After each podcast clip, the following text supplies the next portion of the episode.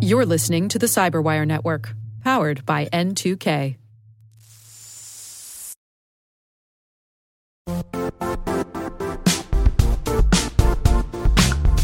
Don't struggle to align your organization's cybersecurity with business risk. Get the only solution that goes beyond reacting to threats with vulnerability and risk monitoring. You need the next evolution of MDR, and only Critical Start delivers it. Critical Start doesn't just monitor and respond to threats. They put you in control by detecting suspicious activities, quickly responding to contain threats, and identifying your most critical assets and protecting them against vulnerabilities and exposures. With continuous visibility, expert guidance, and measurable risk reduction, Critical Start has redefined what it means to manage cyber risk. Demonstrate provable security maturity to your leadership while positioning your program to achieve the greatest risk reduction per dollar spent. Stop fearing risk and start managing it with Critical Start. Visit criticalstart.com and request a demo today. That's criticalstart.com.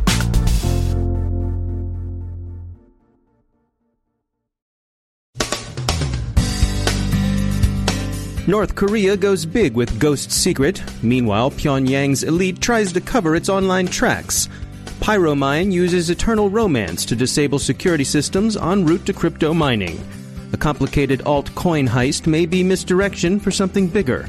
Huawei may be in trouble over Iran sanctions. Apple patches. Europol takes down Webstresser. General Nakasone is confirmed as Director NSA and Commander U.S. Cybercom.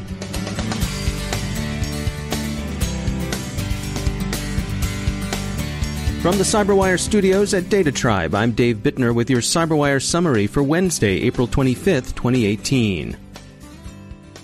North Korea seems to be escalating a global data reconnaissance campaign. McAfee researchers are tracking Operation Ghost Secret, which they say is particularly interested in critical infrastructure, entertainment, finance, healthcare, and telecommunications. They attribute the operation to Pyongyang's hidden Cobra group. In other North Korean news, Recorded Future reports that the DPRK elite is going to ground, virtually speaking, exiting Western social media and online services in favor of Chinese alternatives, where they'll presumably be less accessible to hostile surveillance. It's not clear that Alibaba, Tencent, and Baidu are really that much more obscure than, say, Amazon or Facebook, but Pyongyang's big shots are taking their trade elsewhere. They're also using more obfuscation services. Fortinet is tracking a Python based Monero miner. They're calling it Pyromine, and they say it uses Shadow Broker leaked equation group tool Eternal Romance to disable security systems en route to cryptojacking. Disabling security systems could also enable Pyromine's operators to stage further attacks. Radio Free Europe, Radio Liberty, reports Russian disinformation concerning Assad's nerve agent attacks against a civilian population. State run media are using year and a half old footage from a movie shot in Syria to prove that the recent sarin attack against civilians in Douma is a Western hoax. The film in question was a dramatization, not a hoax, of an earlier nerve agent attack against the rebel head town of Ghouta in 2013. Many of the conversations on cybersecurity these days center on the notion of the humans being a weak link in the chain. The bad guys and gals rely on the fact that there's always a certain percentage of users that they can trick into performing some action that gives them access to what they want. Joe Cincotta is managing director of Thinking Studio, where they've been working on implementing better design for better security. At the most basic level, we think people act rationally, but they don't. However, they do act predictably irrationally. Hmm. And psychologists have been figuring out what these kind of hacks are for our psychology for, for decades. Around 2000s, this guy called BJ Fogg started looking at it and seeing how you can actually design computer interfaces to change uh, people's behavior and change what they think and what they do. And this research ended up being used in digital advertising. It ended up being used in social media platforms like Facebook, that's that is a fundamental part of them. And also, if you look at you know a lot of uh, like online gaming, it's all designed around these behavior patterns and how they can create addictive behavior patterns. But not all of those hacks are about addictive behavior patterns. In fact, some of them are, are just about facilitating good behavior change. What we saw is there's this huge gap in security. And when you think about it from a security standpoint, like um, there's some ridiculous statistic going around like 98% of all security incidents are essentially caused by human error in some way, shape, or form. So if you can change the way humans are interacting with software to mitigate some of that, you'll have a huge impact. Secure user experience design is about looking for these foundational design patterns that can leverage all that learning from psychology, but apply it to just principles of user experience design to make people behave in a more prudent way when it comes to security. Can you give us an example of uh, sort of the difference between an approach that would uh, that would be secure design versus uh, what we've done traditionally?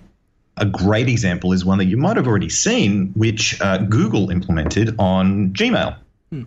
enterprise Gmail. So if you use uh, Google Apps for the enterprise, you'll notice when you email someone who you've never emailed before, it gives you a little warning, especially if that person is outside the organization. It'll put a little message under the email address saying, hey, this person, you've never messaged this person and they're outside of your organization. Just make sure this is what you really want to do. And that little yellow bar stands out against that white background that you're used to seeing on Gmail's interface. And what you're traditionally used to seeing is nothing. You're used to seeing just a to, a CC, and a BCC bar if you look at your standard Outlook or you know um, any any email client that you'd be used to using. Um, so these changes can be quite subtle, but their impact can be enormous, right? And that that Google that Gmail example is is a perfect example of the subtlety, but also the potential uh, benefit from that impact. Now, it strikes me that, um, particularly with security professionals, I think there's almost uh, a point of pride of uh, sitting down in front of the machine, uh, in front of a, a stark command line. Um, do you ever find yourself having uh, trouble uh, selling the idea of design to uh, to folks who you know like to strip things down to their basics? Well, yeah, it's a funny question. That actually, what we find is they're not normally our customer. Mm. Um, and that's, I think that's part of the problem, actually, is when security folk are really thinking about this a lot of the time, they're thinking about the tools they need to use to solve the problem, right? They're thinking either, you know, some might be thinking about perimeter security, they might be thinking about um, infrastructure layer, uh, they might be thinking about, you know, user training and education that way. But the conversations we're having normally are with product owners. Those guys instead have the opposite problem. They don't necessarily understand the impact or the implication of these security issues until it's too late. So we don't, I suppose, have the representation of these security folk in those conversations. Right? That's the problem. Uh, and that's why we still have the problem that we have. The guys that are out there designing software are not the guys that are out there protecting the organization a lot of the time. And we need to bring those two much closer together so that we instead have security. Um, I suppose think of it like the secure development lifecycle should include user experience design as much as it includes you know, OWASP and all the other things that we've got for the software engineering team. I think that's the place that we're getting now, where we're, we're looking and saying, actually, you know what? Just because it looks pretty doesn't mean it solves the problem.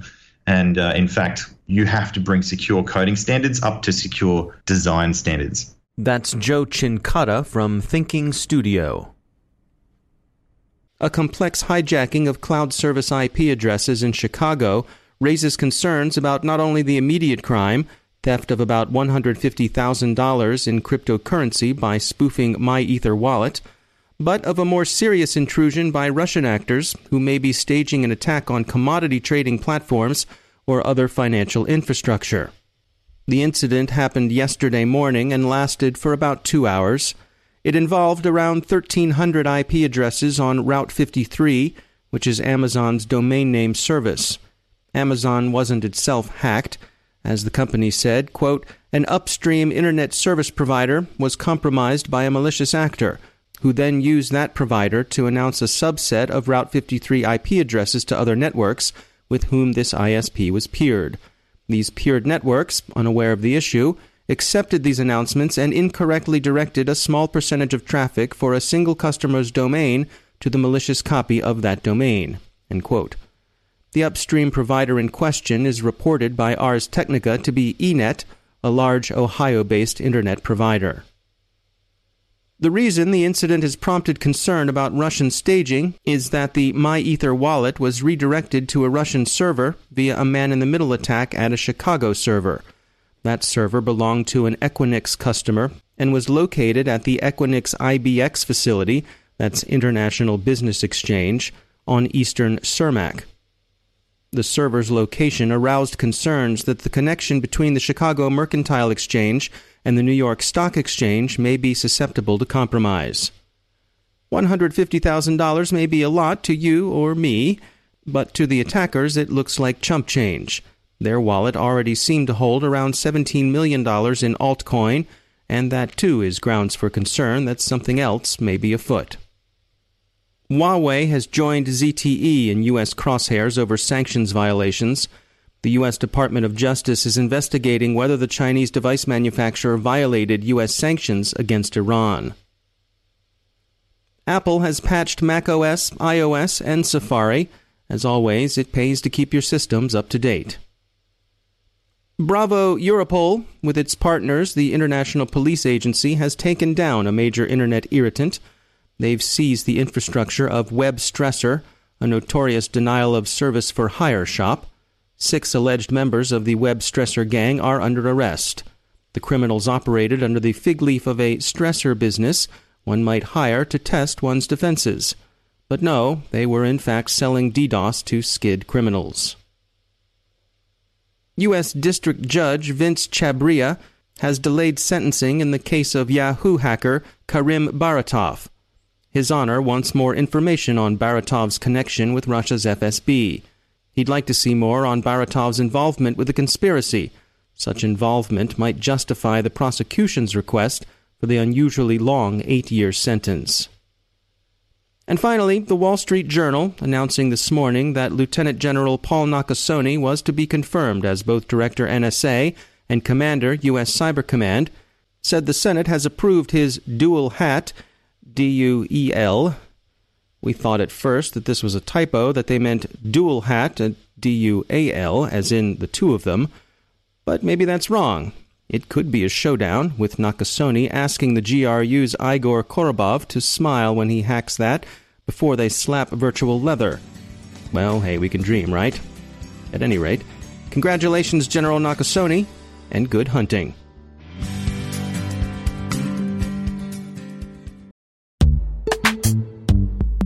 Every day, your IAM tech debt grows. Your multi generational services struggle to work together. Building an identity fabric can fix this. It makes all your identity tooling stronger and allows you to connect any app to any service you want to use with zero coding, zero maintenance, and zero app downtime. Strata's identity orchestration platform separates the identity logic from your applications so you can optimize existing IAM tools and manage them in a single control plane. Now, every vendor, standard, and architecture work together.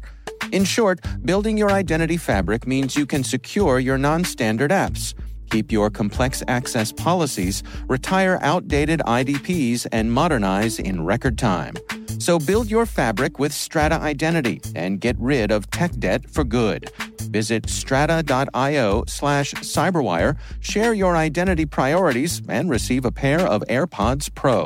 Offer valid for organizations over 5,000 employees. Connect today at strata.io slash cyberwire.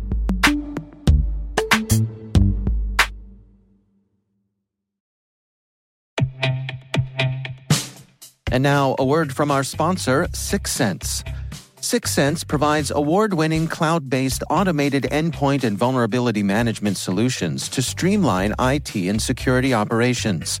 With its advanced platform, businesses gain complete visibility and control over their infrastructure, reducing IT and security risks and optimizing operational efficiency. With Syxsense, you'll get real time alerts, risk based vulnerability prioritization and remediations, and an intuitive automation and orchestration engine so you can focus on your core business goals. Confident in the knowledge that your enterprise is secure, compliant, and running smoothly.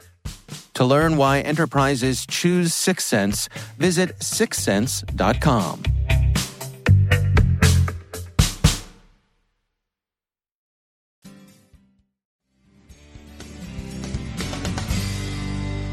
And I'm pleased to be joined once again by Daniel Prince. He's a senior lecturer in cybersecurity at Lancaster University. Daniel, welcome back. Um, we wanted to talk about cybersecurity in the financial services sector.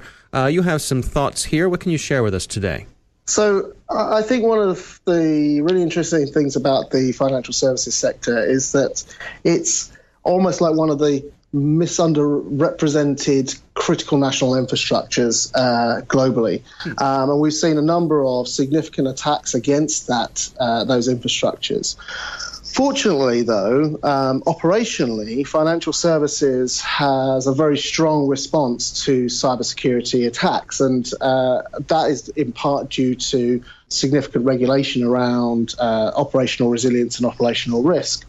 But increasingly, as we know, the financial services sector is becoming digitized. There are a number of new approaches, uh, new new startups selling slightly different variants on financial services that consumers can uh, get apps for on their mobile phones or enable them to uh, develop new approaches to managing their finances. And then now the new regulations that have come out to open up the banking sector add a new dimension for that, and that brings out a, a, a much wider uh, economy for uh, new startups and new businesses to develop.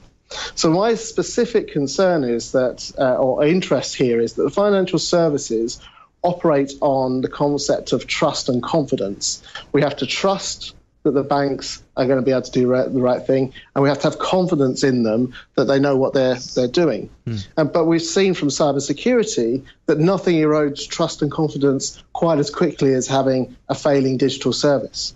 So it's that challenge between an increasingly digitized financial services sector uh, that operates fundamentally on trust and confidence against this idea that digital uh, systems can quickly and rapidly erode trust and confidence. And how do we manage that conflict? Yeah, and it seems to me like there's a disproportionality there, where uh, I guess it's almost a cliche that you know things can go wrong very quickly uh, in the cyber realm. Yeah, and that that's one of the, the slightly more concerning things. So if you look at the uh, sort of the, the, the, recent financial crashes, um, what we saw there was the fact that within the financial services sector, we were building up considerable amounts of financial risk in these commodities that, that were being sold around um, uh, mortgages or, or, uh, or, bad mortgages and bad debts. Mm. And it only took one or two little things to happen and it cascaded and, and, and create, created a global failure. Um, and now what happens uh, when we set up systems that uh, start to take people out of the loop even more. So, for example, imagine we, have already got um, you know computational trading algorithms sitting there looking at uh, the stock market and doing things, but imagine that then combined with smart contracts, which are designed to start to sell uh, physical commodities based on interactions with, within the digital realm. What I I am concerned about is the accumulation of this hidden risk within the financial services sector where one thing will happen that could cause a cascading failure across several systems um, not necessarily a failure, but cascading actions across several systems, which doesn't then have humans in the loop to be able to protect that uh, from from happening and, and, causing a significant global global failure. Don't want to be too do, doom and gloom about it, but that's uh, that's no, one of the, the, yeah. the things that, that keeps me awake at night. Well, it's sort of I, I suppose is, is, it fair to say it's sort of that unknown unknown that systems are being put in place and and no one's hundred percent sure how those cascading effects might kick in. Yeah, certainly. So, you know, if I'm writing a smart contract on a distributed ledger system of your choice, um, then, you know, I don't know what other potentially smart contracts that, that will be out there that might be affected by that, particularly if, say, my smart contract is triggered based on some action in the real world, and the output of another smart contract is to trigger that action in the real world. It's going to be very difficult in terms of the complexity to add all these things up. And then the other thing is to think about is that smart contracts and their evolution will make it much easier for individuals to be able to create these kind of automated trades and sales of, uh, of commodity items or, or, any other any other money-based system you, that you want, and therefore nobody's really going to ha- be able to have that big overall picture. And whereas now to create a contract for something is actually quite a lot of effort. There's a lot of cost involved. You have to get lawyers involved, and so they tend to be very large, tangible things that you would put that effort into. Hmm. But what happens when you can create smart contracts for selling items for two or three dollars or, or, pounds? You know, you've got this really complex interplay between all these things that can potentially um, cause a lot of problems because we just don't understand how they're all interconnected. Daniel Prince, thanks for joining us.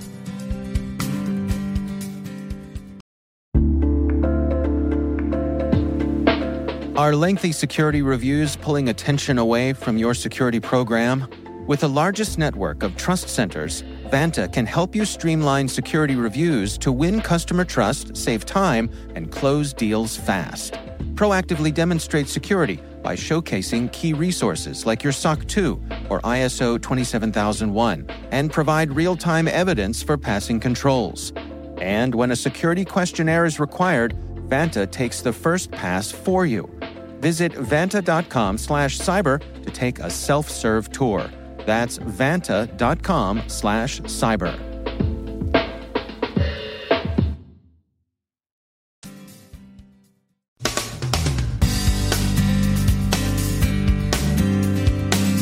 And that's the Cyberwire.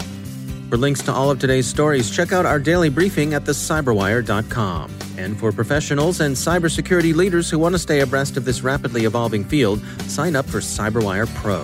It'll save you time and keep you informed. Listen for us on your Alexa smart speaker, too. The Cyberwire podcast is proudly produced in Maryland out of the startup studios of Data Tribe, where they're co building the next generation of cybersecurity teams and technologies. Our amazing Cyberwire team is Elliot Peltzman, Puru Prakash, Stefan Vaziri, Kelsey Bond, Tim Nodar, Joe Carrigan, Carole Theriault, Ben Yelin, Nick Veliky, Gina Johnson, Bennett Moe, Chris Russell, John Petrick, Jennifer Eiben, Rick Howard, Peter Kilpe, and I'm Dave Bittner. Thanks for listening. We'll see you back here tomorrow.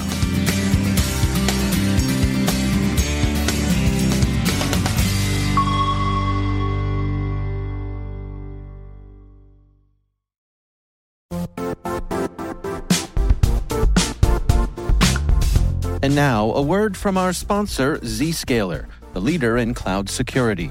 Cyber attackers are using AI in creative ways to compromise users and breach organizations. In a security landscape where you must fight AI with AI, the best AI protection comes from having the best data.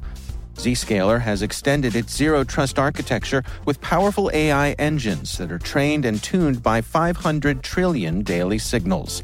Learn more about Zscaler Zero Trust Plus AI to prevent ransomware and AI attacks. Experience your world secured. Visit zscaler.com slash zero trust AI.